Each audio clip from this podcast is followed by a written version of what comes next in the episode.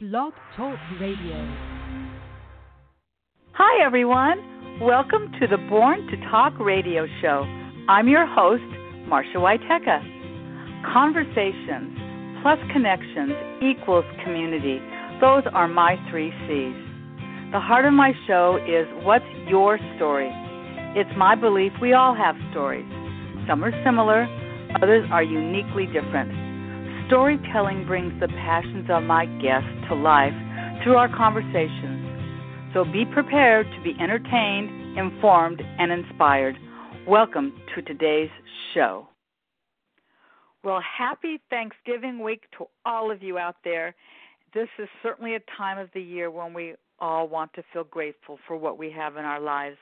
And I know I'm very grateful to all of you that listen in each week, and I thank you so very much.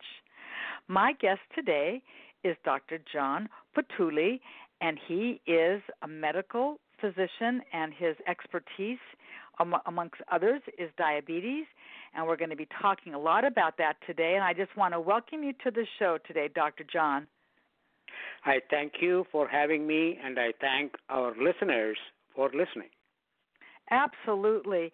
And November is National Diabetes Awareness Month. And while we are at the end of this month, we both know that um, the awareness of diabetes is important year round.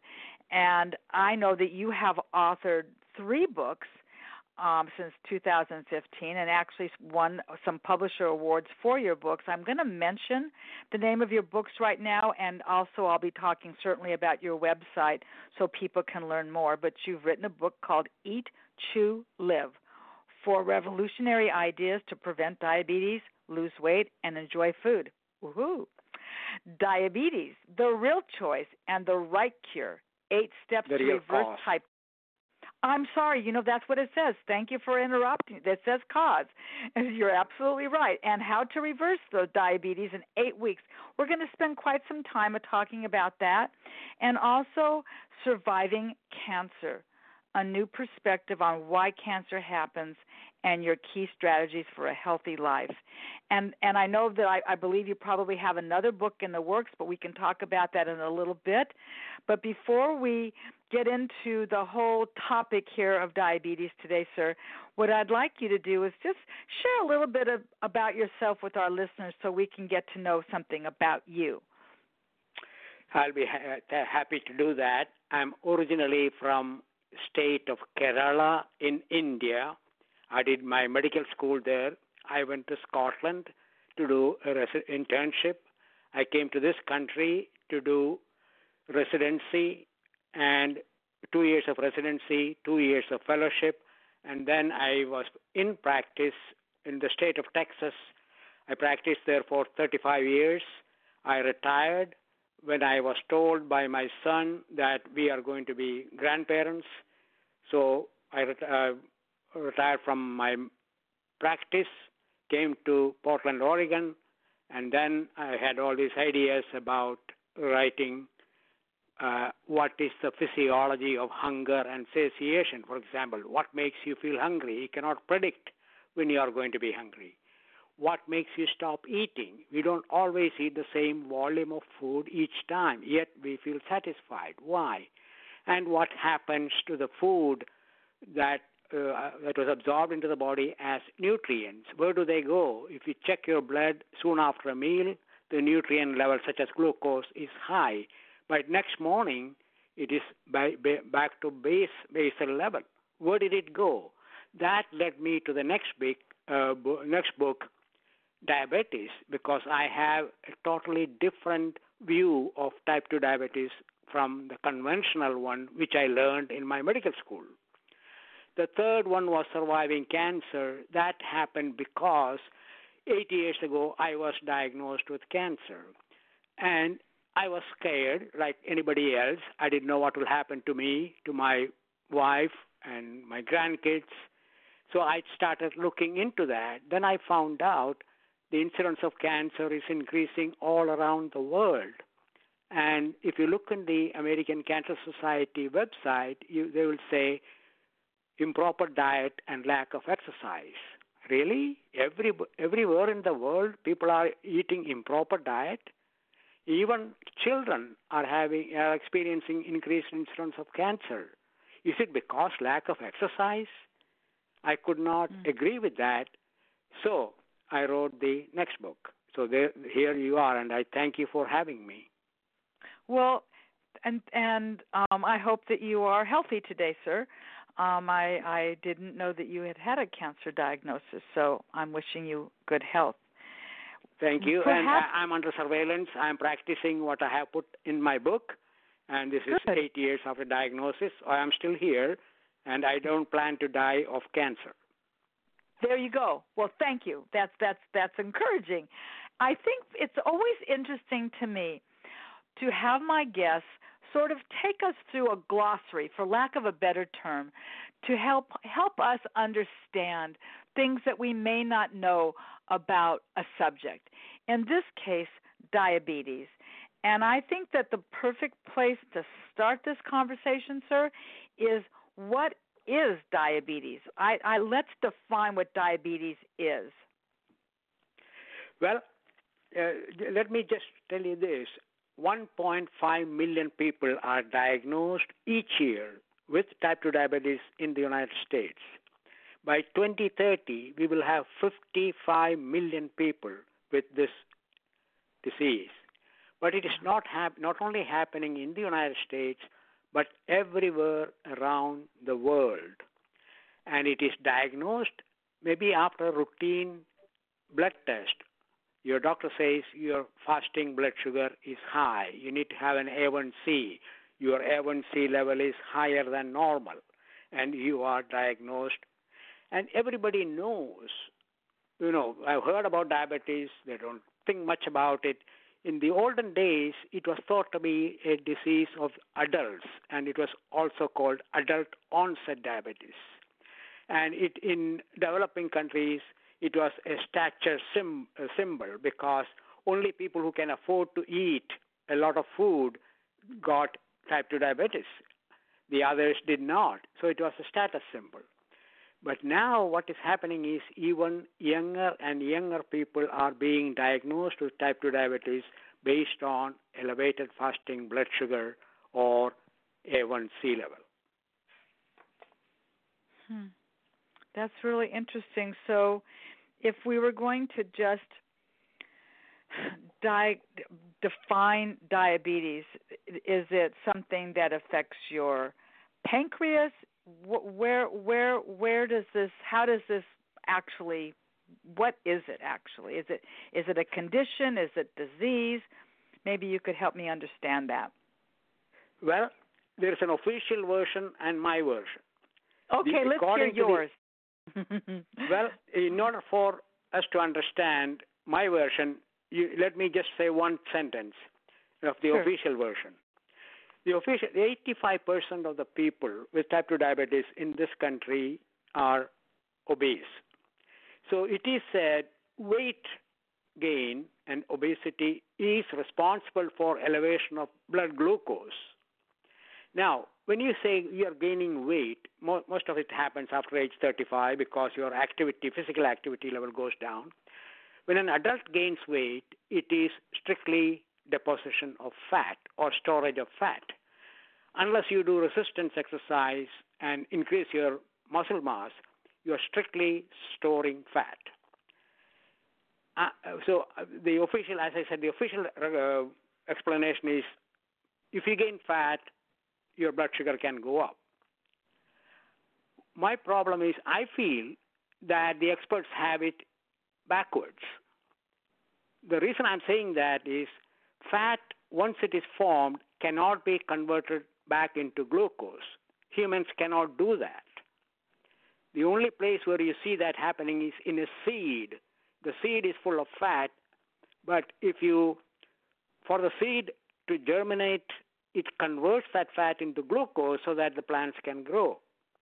Whereas in humans, fat cannot be converted back into glucose. Whereas humans are ex, uh, uh, very efficient in converting glucose into fat, better than even pigs, I think, because we can, we have our efficiency of conversion of glucose into fat is excellent. So in order to gain weight or the weight uh, obesity epidemic that is happening all around the world and in the United States. For example, 40% of the adult Americans are obese right now. It is because we are providing a lot of glucose containing, we are eating a lot of glucose containing foods, and that elevation of glucose is responsible for weight. So if you look from a weight perspective, it is it happens later. So my point is, it is the glucose that contributes to weight and not the other way around. Okay, so the glucose is responsible for the weight gain. Correct. Okay. All right, that's interesting to know. Um, perhaps I, I know there probably when you, whenever you go to the doctor for the first time, your your your family physician, and they want to take a family history. Um, diabetes is always um, one of those questions. Cancer, lots of different things are on that list. But what I would be interested in knowing is what is the difference between being classified a pre-diabetic and diabetes. Is is there a difference? Well, in in theory, we can say we are all pre-diabetic because we have blood sugar a normal level as long as it's below 100 milligram per deciliter. That is considered within the normal range. When it goes up, it is called a pre-diabetic because it is not at the level of 117 where it is diagnosed as diabetic or hemoglobin A1C 5.7 to 6.4 is considered pre-diabetic and above that type 2 diabetic diagnosed. These are our arbitrary levels. There is no nothing uh, clear the you know special about it. It is just the experts decided okay we have to give you a warning and the pre-diabetic just means warning if you continue the same lifestyle, you are mm-hmm. likely, to, likely to be diagnosed. And it also helps the doctor sometimes to prescribe some medication, and they say, oh, this can prevent you from developing type 2 diabetes.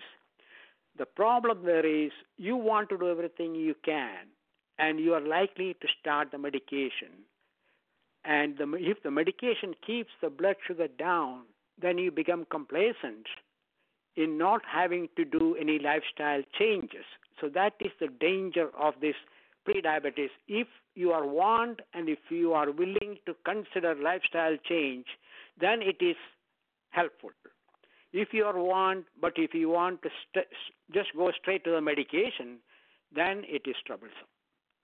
I see when you take a, and I believe I know the answer to this. When you go to the doctor and you have blood work done and you go fasting, is that required when you have an A1C um, blood test? Well, it, A1C is an average blood level uh, of three months. Now, what, what does A1C mean? When right. glucose is absorbed into the body, that glucose molecule can get attached to different proteins in the body. And one of the proteins it gets attached to is hemoglobin. And the percentage of hemoglobin protein with glucose is what you are measuring. But the lifespan of the red blood cell is three months. Every three months, they are taken out of circulation and new blood cells are being formed. This, this happens continuously. But if you take follow one single red blood cell, it will last only three months. So if we can measure the percentage of hemoglobin with glucose molecules attached, that gives you an average of blood, blood sugar level or blood glucose level for the last three months. So it is more stable, more convenient long term. Whereas day to day morning fasting blood sugar can fluctuate uh, wildly. So that wildly, that is the reason. And I just want to reiterate for people that are listening and perhaps taking notes. I know I often take notes, and this is certainly a show where I'm taking notes. So if you have an A1C level between 5.7 and 6.4 um, percentage, you are considered pre-diabetic and at the risk of developing type 2 di- type 2 diabetic, which is anything above 6.5 basically. Anything under 5.7, you're doing okay. That is correct. That is okay. the uh, yeah. Okay, well that that's really helpful. And while we're I know we're going to be spending a great deal of time talking about type 2 diabetes because because we both know and I've learned from listening and talking to you both prior to our show that there's a way to reverse that. But before we get to the type 2, I would just like to make this somewhat personal now for me and talk about a very good friend of mine whose son, when he was a toddler, was um, diagnosed with type 1 diabetes. And then almost 13 years later, his older brother was also diagnosed. And I think it would be really helpful for us to understand what what exactly is type 1 diabetes? Not so much how does it differ from 2, but maybe you could just really tell us what is type 1 diabetes? Well, when you talk about type 2 diabetes, we are talking about the role of insulin. So the first thing to understand is what is insulin and uh, how does it work? Right. Insulin is a hormone released in the body from our uh, pancreas. Insulin is what informs cells of the presence of glucose outside. Even though every cell can use glucose to produce energy, when glucose is outside, the cell has no way of knowing. In other words, if you have a visitor or if your mailman comes, you don't know it until the main ma- mailman rings the doorbell. Glucose has no way of letting the cell know because there is no receptor for glucose outside the cell. That job is for insulin to do. When insulin rings the doorbell of the cell, the cell knows from the ringtone who is ringing the bell. That means there is glucose outside. Now, the, that does not mean automatic entry for glucose. The cell has to send in a wagon or a, to the door, open the door, load up the wagon with glucose, and bring it in. But imagine if there is no insulin outside. This happens early in childhood. The child is not producing, or child's pancreas is not producing insulin. The child is eating. There's plenty of glucose in the blood, but cells don't know about it. They cannot get it inside. They cannot use it. And these children, 100 years ago, used to die before age 10. Then, in 1920s, um, Doctors Banting and Best in Canada discovered insulin. They injected a dog with uh, type 1 diabetes with insulin. The dog survived. At the same time, they had a nine year old boy dying of type 1 diabetes. And they injected that boy, and that boy survived. And later, every child with type 1 diabetes was treated successfully with insulin, and their lifespan became almost as normal as anybody else. And Joslin Clinic in Boston is named after Dr. Elliott Joslin, who treated the maximum number of type 1 diabetics in the world as a single physician. So that is the story of type 1 diabetes. Now the question is why is the pancreas not able to produce insulin? In the pancreas, there are a group of cells called islet cells. They specialize in producing insulin.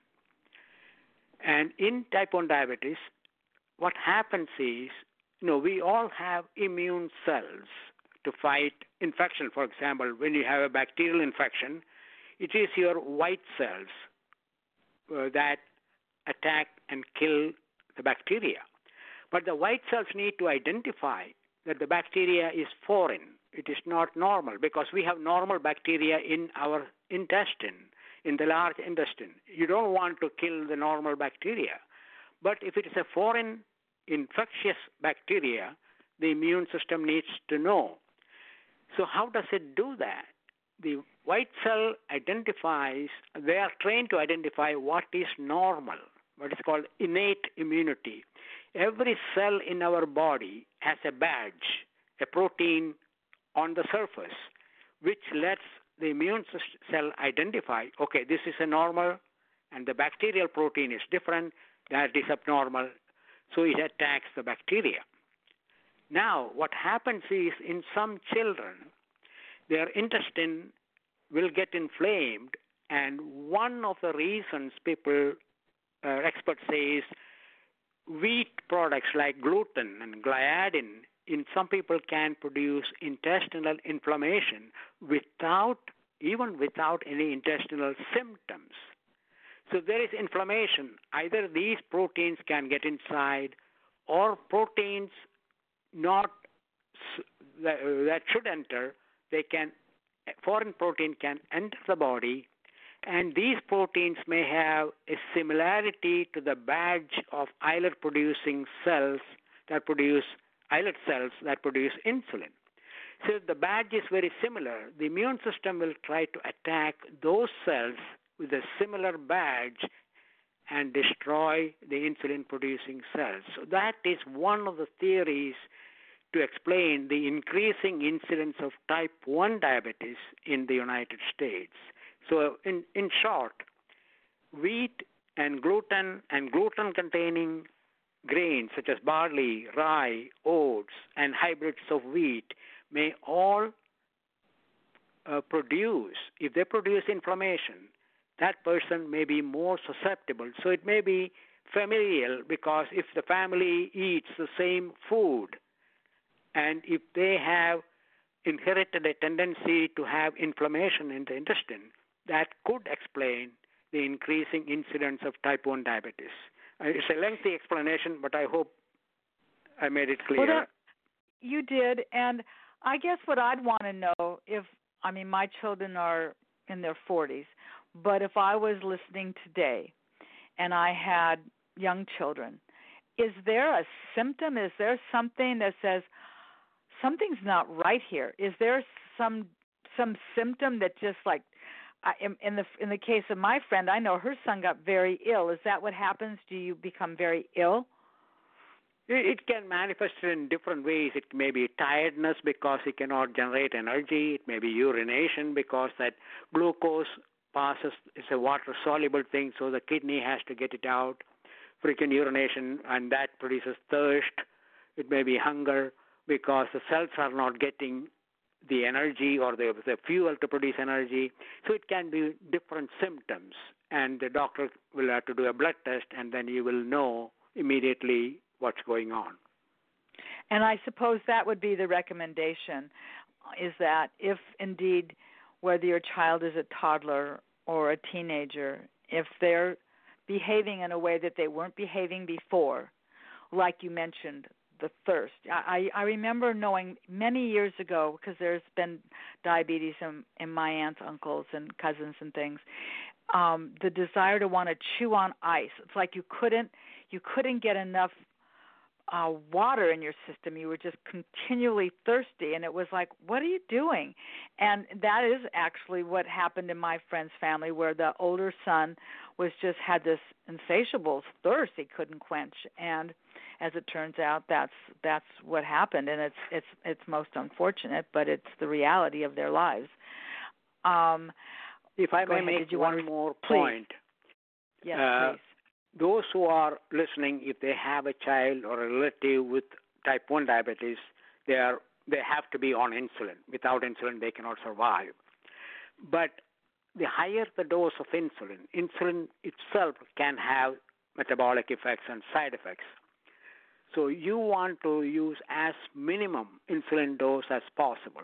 And one way you can reduce the dose of insulin and save some money in, in, in, in along with it is to reduce the intake of glucose releasing foods into the system. And most of those come from grains. So the the least amount of grains you can consume, the lower the need for insulin dosage. Thank you. That's really useful, and I'm hoping that that piece of information will help those that are listening, uh, including one of my friends that has a grandson with type 1. Um, I hope that that's helpful, especially at this time of year. I'd like to spend some time now really talking about type 2 because I know your books have talked about this and I know that it's a lifestyle and it's a con- and it's a condition, not a disease. And so let's let's spend some time really delving into the, the type 2 diabetes if you'd like. Okay. Where do you want me to start?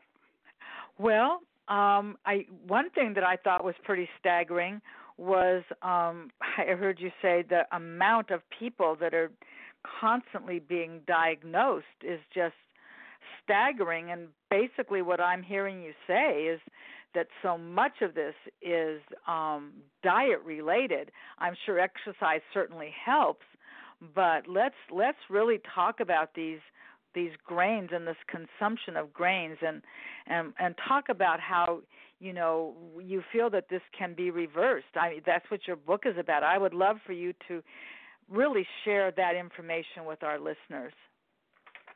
Well uh, as far as uh, the number is concerned yes 1.5 million people are being diagnosed every year. We are spending almost a billion dollars a day treating type 2 diabetes. Wow. And if we do not take control of this, there won't be any money left in Medicare. In about 10 years' time, Medicare can go bankrupt just treating people with type 2 diabetes. And the next comes the epidemic of cancer. So wow. it is very serious. Even people who don't have, we are all paying for the care through our taxes and um, insurance premiums because insurance mm-hmm. companies have to, or the government will have to pay uh, somehow, and so we are all going to pay for pay for it, whether we like it or not. So it is important for everybody to realize how can we reduce the expense of related to type 2 diabetes. Of course, in any disease that costs that much that costs that much money, the first thing is can we avoid unnecessary treatment? Now, I may be diverging that from a little, little bit in this regard, but I just want to make a point. There are some diseases or some procedures that we use in type 2 diabetes that has not been shown to be helpful. Mm-hmm. Here I am specifically referring to home glucose monitoring. Everybody is supposed to monitor, and they are encouraged to monitor your blood sugar level three times, four times, or multiple times a day. The sad truth is there is no evidence to suggest that frequent monitoring of blood glucose in at home leads to better glucose control or lowering of type 2 diabetic complications. We are hmm. spending mm-hmm. almost 10 billion dollars a year just for the testing and equipment because Medicare and insurance companies are asked to pay for it. So that is one way you can control some cost. The second is in any disease, you, in order to control or reverse the disease, you need to know the exact cause. Right now, type 2 diabetes is diagnosed because of what we call insulin resistance. How did this come about? As we mentioned earlier, type 1 diabetes, the children were treated with insulin and they got better, their lifespan in, increased, their complications uh, diminished, their quality of life improved. So they, the endocrinologists who treated children with type 1 diabetes and high blood sugar became experts in anybody coming with high blood sugar. So automatically, when adults showed up with high blood sugar, they were given insulin injections and their blood sugar did go down. And everybody, thought at that time that type 2 diabetes is similar to type 1 but happening at a later date. Then came the test. At that time, initially, there were no tests available to measure insulin in the blood. When that test became available, to everybody's surprise, they found out adults have normal levels of insulin while they also have high levels of glucose. So, how could this be? So, they looked at the structure of insulin molecule. Maybe something wrong with the structure. No, the structure was fine. They looked at the function of insulin produced by people with type 2 diabetes. How did they do that? They isolated insulin from a type 2 diabetic and injected into a normal person. And that blood sugar went down. In, in other words, the functional part was clear. So they could not figure out why these people are having high blood sugar when they also have normal, or in some cases, even higher than normal insulin in the blood. So in hmm. 1940, one doctor in Vienna proposed it looks like these cells are not responding to insulin. There is something, maybe something wrong with the cell. It is not something wrong with insulin. And that non response made the endocrinologists so happy they turned it around into resistance to insulin. Now, let me ask you this suppose you are hungry, I bring you food. If you refuse that food, can I say you are resisting feeding? I don't know. It sounds like it. I don't want to eat, maybe. You you are refusing it, I agree. But that doesn't yes. mean you are resisting feeding. Maybe you just fi- finished eating. You may maybe you right. don't like that food. Maybe your stomach right. is That's upset. True. So there can be different reasons why. But instead of looking at why the insulin is not able to let glucose or glucose into the cell or why the cell is not accepting glucose, they immediately diagnosed it, this is the cell is resisting. But the interesting part is most of the time when you are diagnosed, you are not look you know you have no symptoms. Even persons diagnosed with type 2 diabetes, they can run, they can play, they can jog. That means their muscles are working, right? Mm-hmm. So, how can the muscles work when or produce energy when it is not letting glucose in? Unless the muscle is like a hybrid car. A hybrid car can run on gasoline or electricity. If it is running on gasoline, at that time, is the engine resisting in, uh, electricity or vice versa? No. No. That is the way it is designed.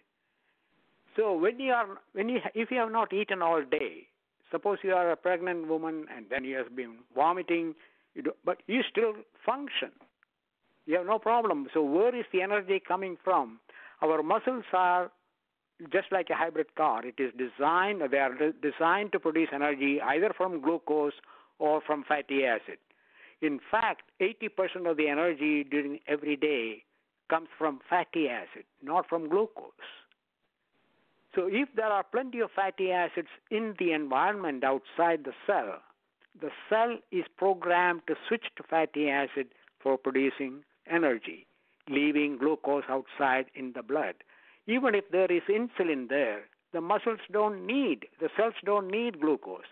That is why it appears to be resisting insulin. It does not need it.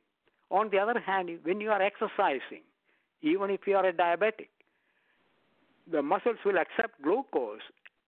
An exercising or active muscle does not need insulin to let glucose enter the muscle.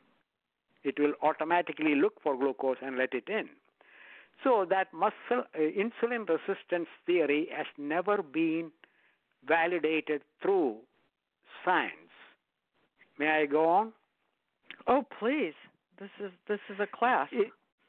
In in any scientific hypothesis, you have three criteria before it is accepted. One, it should be logical. Second, you should show a mechanism. Third, you should have something to measure. Now, let me take the last one. Have you ever heard of measurement of the degree of insulin resistance? No. No. Why can't we measure? Because there is no such thing. It is a conceptual.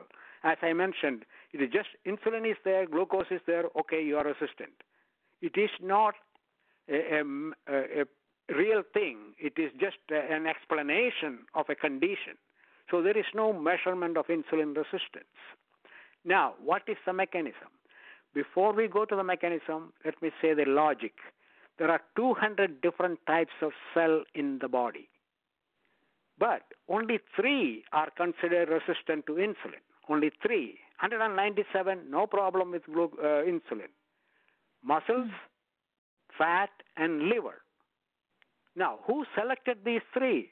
Is there a, or did they join a, a, union and say, from tomorrow we are going to in, uh, resist insulin? Why? Insulin is a na- normal, natural hormone that has, they were responding to all these years, and suddenly, this is the, the, the biggest surprise. Nobody has explained a reason why these cells are resisting insulin. No, there is no logic to it. Somebody picked those three because that helped them to explain the laboratory findings. Not completely, but somehow they can get away with it. That is how they picked. Now, if there are three different sites, is the mechanism of resistance. Now we are looking at the cell. The insulin rings the doorbell, the cell is not responding. Is it the same reason in the muscle? The muscle, it needs glucose for its energy. But the liver, is it the same reason? Or the fat cells? Fat cells don't usually produce energy. So, what is their reason for refusing right. entry of glucose? Nobody knows. There is no explanation as to the logic or the mechanism, and as I said, there is no measurement. So, this is what is going on with type 2 diabetes diagnosis. Now, where do you want me to go from here? Wow. You know, I hope you're all catch. I hope you're. You're. This is a show people are going to have to replay to take this all in because it's a lot of information. I think what what I what I know about you, I know a little bit about you, is that you've been quoted as saying that that the grains are the real cause of diabetes. Why why do you say so? Okay, as I said, muscles are like hybrid engine. They can use fatty acid or glucose. And I also said if there is plenty of fatty acids in the blood, the muscles will automatically switch to fatty acid burning, leaving glucose in the cell. So the question is where are the fatty acids coming from? If after you, you eat a meal, within four hours, whatever food you consumed is digested and it's absorbed into the body. And if you check your blood sugar level, if you have eaten grains, your blood sugar level will go up. And in another four hours, that sugar will be absorbed by cells in the body because insulin is elevated. Insulin will knock on the so- on the door of every cell in the body. The cell accepts it, and the leftover will come back to the liver. And insulin will tell the liver, okay, everybody is happy. They have had their full uh, store of glucose. This is left over. The liver can keep only 120 grams of glucose as a complex carbohydrate called glycogen that can be released back into the blood when the blood sugar level goes down. That is the backup. It just happens automatically. Yes. I see. But it's only 120 grams. That is all the liver can keep. Everybody keeps that. Okay. The liver then converts the excess glucose into fat. That is the fat we store and gain weight. It is called triglyceride. That means tri means three, three molecules of fatty acid produced from glucose connected to a glycerol molecules, molecule for stability. And this triglyceride is sent to your fat cells for storage, whether it is in your buttocks, in your legs, in your abdomen, in your breast, it doesn't matter. Wherever there are fat cells, it will go. The, the triglyceride, which is the fat, cannot enter the fat cell as is because it's too large a molecule.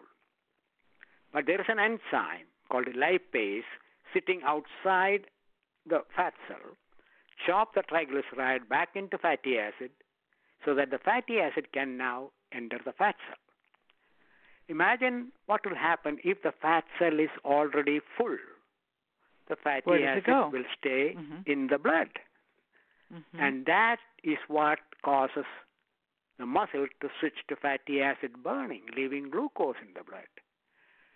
So, it is what you are inheriting. If you have a family history, what you are inheriting is the fat storage capacity.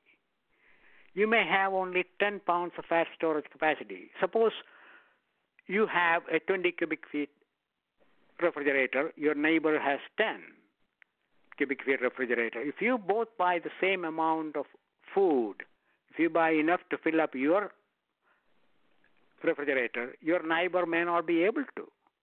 The same with fat storage. If you have a 50 pound fat storage capacity, if you gain 50 pounds of weight, before that you will not be a diabetic. But once you pass that threshold, the fatty acids stay in the blood, muscles switch to fatty acid, burning and leaving glucose in the blood. This is why sometimes you see people who are obese but normal blood sugar because they inherited a huge fat storage capacity. This okay, may I interrupt you? May I interrupt sure. you one one quick? With all of the knowledge that we have in medicine today, I'm sure this is not a realistic question, but I'm going to ask it because it comes to my mind. Is there any way to determine what our fat storage capacity is that we've inherited? That is a very good question. Yes, that's a very practical question. What we have to do is to look at your triglyceride level in the blood because your triglyceride level will start going up months or years before you become a diabetic. That's a very interesting, very good question. Most people don't pay attention to the triglyceride. That is the fat. So the fat is staying in the blood. That means there's no place for it to be stored outside the blood. Ordinarily, it should be outside the blood, inside fat cells. So that's excellent question. So is anyway. there a number? Is there a is there a, just like you you were talking about? You know, anything over six point five. You know, is there is there a number for triglycerides that's considered where you're healthy and where you're not so healthy? Well, each person can be different. So what you have oh. to do is look at year by year whether it's going up. Usually about 100 milligram. If you can keep it below 100, you're fine. But what is each person? You have to look at it because if it is starting to go up year after year, you are in trouble. Mm-hmm. I see. This is so what, it's this. Yeah, go ahead. Go ahead. No, no, no, I this you started to say this is why, and I interrupted you. This is why in India, 60% of the people who are diagnosed type 2 diabetes, diabetes are considered normal weight or even underweight. This is why children are developing type 2 diabetes because they are filling up their fat storage capacity. They may have new fat cells, but they cannot come online fast enough because they are eating so much. This is why a pregnant woman who never had a history of type 2 diabetes or no family history of diabetes can become can be diagnosed with gestational diabetes after gaining 25 pounds of weight and then lose it after the birth of the child because she lost weight, emptied out the fat cell, and now the glucose can be stored as triglyceride inside the fat cell. So this theory explains, regardless whether you are a child, whether you are lean, whether you are pregnant, or even without any family history of type 2 diabetes. Interesting. I would like to spend this remaining part of our show together talking about some of the highlights within your book, which I think is is so very important because maybe somebody's listening today and is going to be highly motivated to perhaps watch what they eat for Thanksgiving over this uh, and, and Christmas and the holidays that are coming upon us. So let's let's let's hit on some of those very important topics, and starting with um, one of the things I know that you've that you've written about of these eight steps within your book is eliminate the grains from your diet. T- talk a little bit about that. I look at grains in this fashion. If nature intended grains for humans, we would have had beaks and the ability to digest the chaff. We don't. About 60 years ago, we had the Green Revolution, and green production was supported by every government in every country because that was the cheapest way to feed people. The cheapest foods available and the most processed foods or convenient foods available are all made of grains. To the point that, to the level that 50% of the total energy, daily energy intake now in the developed countries come from grains, and 70% in developing countries come from grains. So we are putting an enormous amount of glucose into the body, and this is what is causing the fat storage, the fat, uh, the muscle switching to fatty acid burning, leaving glucose in the blood, and the epidemic of type 2 diabetes. Here, let me make another word that is cautionary.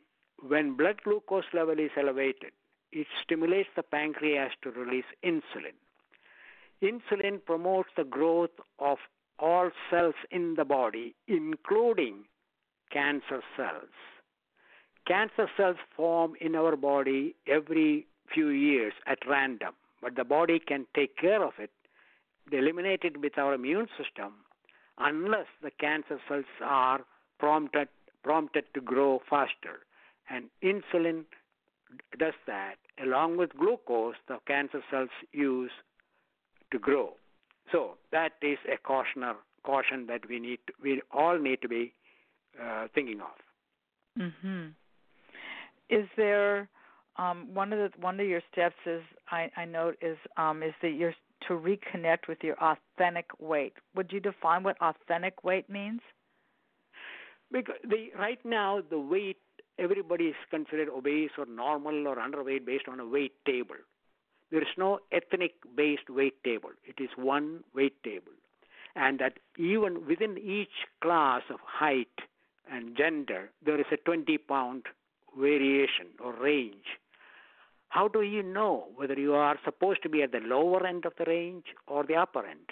Just like the preg- young, pregnant women who gains 25 pounds and become gestational diabetic. By the way, that lady, when she is in the 40s and 50s, if she gains the same amount of weight, she could become diabetic, regardless of whether she is pregnant or not.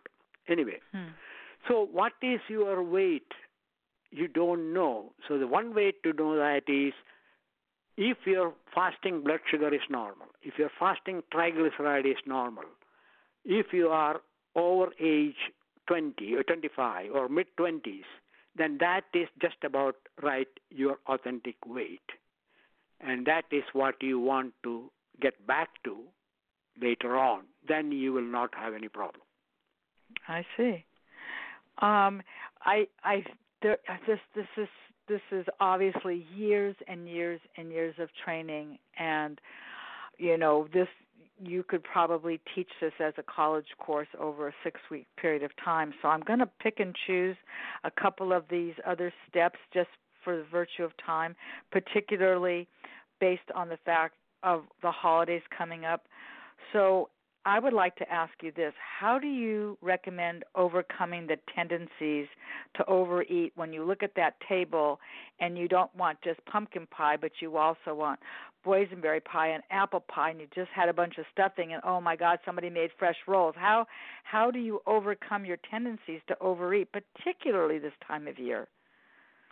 Well, you have to go back to nature. How did nature provide or intended to, for humans to get all the nutrients from? If you look in nature, can you think of anything that nature provided that adult humans can get nutrients from without chewing? No. No. When you eat soft, you know, when you take a bite of uh, food, after you stop chewing, what do you do? Just well, I'm going to just you swallow it. uh, you swallow, Right? Yeah. Right. Yes. So the less, the the softer the food, the less you chew. And the less you chew, the faster you eat. So, you know, I feel sorry for people who do blending and pureeing and in the thinking that they can get more nutrients. The problem is how do you decide how much? Once you blend it, you're not going to waste it. You are going to consume. So, what is your signal for stopping? How do you decide the quantity? The softer the food, the less chewing, and the less chewing, the faster eating. The faster you eat, the more you eat. That is one of the biggest problems. Now, Wow. nature has a signals. As I mentioned earlier, how do you know? You cannot predict when you are going to be hungry. Mm-hmm. And let us assume, let me tell you an example. Suppose we go to a buffet and there are 100 items. How many will you choose? I'm not going to choose more. I'm not going to choose very many. I mean, How my many? eyes Give me a might want to. Um, well, you're asking five, me six? personally. Yeah, five, six, with the Okay. idea of maybe going back again. Right. On Maybe. what will be the basis of choosing those five or six? On what basis? For me, it would be Uh-huh. what what what looks good and what I think tastes good. In other words, that's based on your previous experience. You know these taste good, and you will pick them. You will sit down. You will enjoy them. Right? Correct. Suppose we go back to the same buffet for evening. Now, this is for lunch. Now, evening. Will you take exactly the same five or six items? Maybe not. Why not? May- You you know Um, you you enjoyed them. but I think what I what would be what would be going through my mind is but pretty soon I'm going to go to bed and I'm not going to get any more exercise after dinner because now I'm going to sit down and watch television. After lunch, I might have gone to the gym or taken a walk. So now I've eaten this heavier food and now what?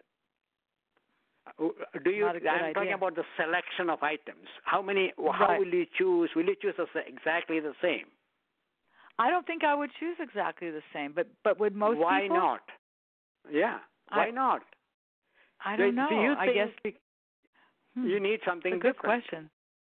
Right. Yeah. What I'm suggesting is there is a physiological reason. The nutrients you absorb from lunch, the food from lunch, are still in your body. But in the meantime, the body has used up other nutrients which are represented in the new foods that you have chosen because your brain knows what nutrients are needed and which food contains those needed now. So there is a physiological reason. You have to let your brain tell you or at least prompt you. The subconscious mind prompts you and the conscious mind decides. And I think that's has- really that's I have to interrupt you because the conscious mind might say do not have a second piece of pie, but the conscious mind goes, but it was so good, I'll just have a little bit more. That's the problem, right? Uh, yes, you have conditioned ourselves. So it is the conditioning overriding or overruling the physiological system. And we are making it easier for that conditioning to take hold by eating foods prepared with nutrient concentration higher than what is presented in nature in terms of sweetness and even worse in, ter- in terms of salt content. Every oh, boy. prepared food contains a, at least five, six times more salt than required for the body. So we have become Yeah. conditioned to the foods that are prepared because of their taste and the intensity of nutrients, the taste based on nutrients has been increased to the level we are almost addicted to that taste. So that taste makes it makes us wanting to eat More, more, of it. compelling. Not Mhm. yes, not So, because of I- I'll- nutrient need. Mhm. I I think what you said was so key, and I just want to understand. So, the softer the chew, the softer the food, the more we tend to eat because we don't have to work very hard. So, it, did I understand that? I understood that correctly, right? Yes. So, for instance, um, the mashed potato is going to be very easy to consume because it just goes in so easily. That carrot, that raw carrot, not so much. Now, I don't know if carrot was a good choice. I'm trying to think of something that Even requires it's more just like chewing. fruit, Fru- fruit juice or fruit, regular fruit, uh, a cut fruit. What would Oh, you take? Uh, you know, what can go down faster? Right. Something you have to That's all I can- regardless. Because Right. you're right. It, you're making me realize this now as I'm here, as you're repeating this. There, you don't chew mashed potatoes, not really, but you do Right. chew your fruit. You do chew your protein. Um, Right. And so I, I, you don't really chew soup necessarily, although unless there's meat in it or something like that. Correct. But Right. but that's so for if if you were going to say in these last few minutes we have together and i knew we would run out of time first of all i before i even ask this question i do want to tell people that you have an incredible website and it's very easy to find and it's co- and i want to tell people what that is which is it's the www we're all familiar with dr for doctor john j o h n on o n health dot com. So that's Dr. John on health dot com. You have YouTube videos. You have it's a sensational site and there is a lot, a lot of information about your books. There there's just so much about you that I would I would feel terrible not mentioning that because I know that people might be listening and going, I, I I need to grasp more of this from from him. And you even have a way to um, to subscribe to a webmail. So there's there's a lot on there for people to understand, including the fact that um, you know we, you touched on it just slightly about your own personal self, but about the cancer connection to to our diet as well. There's a lot. There's a, there's so much that really you and I could have spoke about, and I suppose if you were going to say to everybody stepping up to that Thanksgiving table today, if there was just one thing you could sort of be more conscious of, maybe it's what you chew and and how much you chew and how much you eat. Would would you say that consumption is very important? I, I'll say two things. One is on my website uh, or anywhere, I'm not selling any gadgets or tablets or anything. No, I know what you're not. I what I want to do is to give you information so that you can be in charge of your own health. Don't give it to a medication. Don't give it to a doctor because you know your body. You have to learn how your body works. The best teacher for you will be a toddler. A toddler, any any child. It doesn't have to be your own grandson or whatever or son. So four to six years of age. How do they eat? You will see three things. One, they won't eat unless they are hungry. Two, they will pick and choose and enjoy what they eat. Third, when they are done, they could care less how much is left on the plate. They go out and play. Be like them, and you will be fine. Oh my goodness, that was profound. Now you know I'm taking notes, and so what you said was know your body and pay attention to that four to six year old. Watch how they pick and choose what they eat. You do. I I got to don't they don't finish their plate, which was number three. I couldn't write number two fast enough, which was what?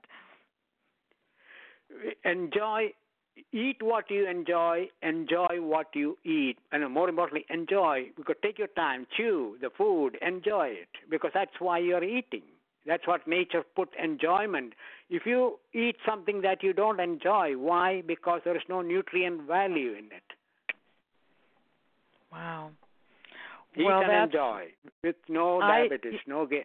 this is this has been absolutely um tremendous. The timing of this is tremendous and your knowledge base clearly is just uh, so um phenomenal. And as you said you you're not out selling a product here. I understand you're not selling a product but you have written books. And and do you have a fourth book on the horizon for yourself? Yes, the average age of an adult with cancer, when I was researching my own, I found out to be 65 years of age. And I was told that it is because it takes accumulated accumulation of mutations of six decades for a cancer cell to appear. When I was giving a talk on cancer, I was asked by a cancer specialist, but doctor, the average age of a child with cancer is six. How do you explain that? That made mm-hmm. me start thinking. The child has not lived long enough to accumulate mutations. Can there be cancer without mutations? So if you want to know the answer, read my book. There you go. And is and and is is that a book that's yet to be published, or is it, or is that in the surviving the surviving cancer book? No, that is yet to be published. Uh, it yet will be, be in published. February. When your child has cancer, that will be the title. When your child has cancer. Well, I'll tell you what we'll do. Um, I don't know when that book will be out, if it will be out this coming year or not, but that would be February. a very interesting. Well, you know, uh, that will be a very interesting time for you to rejoin me next year when that book is released. And I think that people would find that just as very informative and as interesting as this conversation has been about diabetes. I don't think you can ever have too much information on this. And once again, people can go to your drjohnonhealth.com site. They can they can um, be be more knowledgeable. I know I sure learned a lot more than I knew before this conversation, and I'm just so appreciative at this time of year when everyone is so busy that you've taken the time out, that you've retired, that you've put some after all these years of work you've um added your your your family by being in Portland and being with your grandchildren and your family. Um I just wish that you all have a very blessed Thanksgiving, Dr. John, and and I'm so so grateful for you joining me today on the show. And I thank you and I thank our listeners. Okay. Everybody, are you wondering if I'm going to have a show next week? Well, as a matter of fact, I am. I'm going to do two shows. I'm actually going to do three shows in December, and then I'm going to take the last two weeks off. But next week, I'm going to have someone on my show that's a Rotary peace builder, and I met him at one of my Rotary meetings, and he has an organization called Mediators Beyond Borders. His name is Scott Martin, and he'll be on my show next week.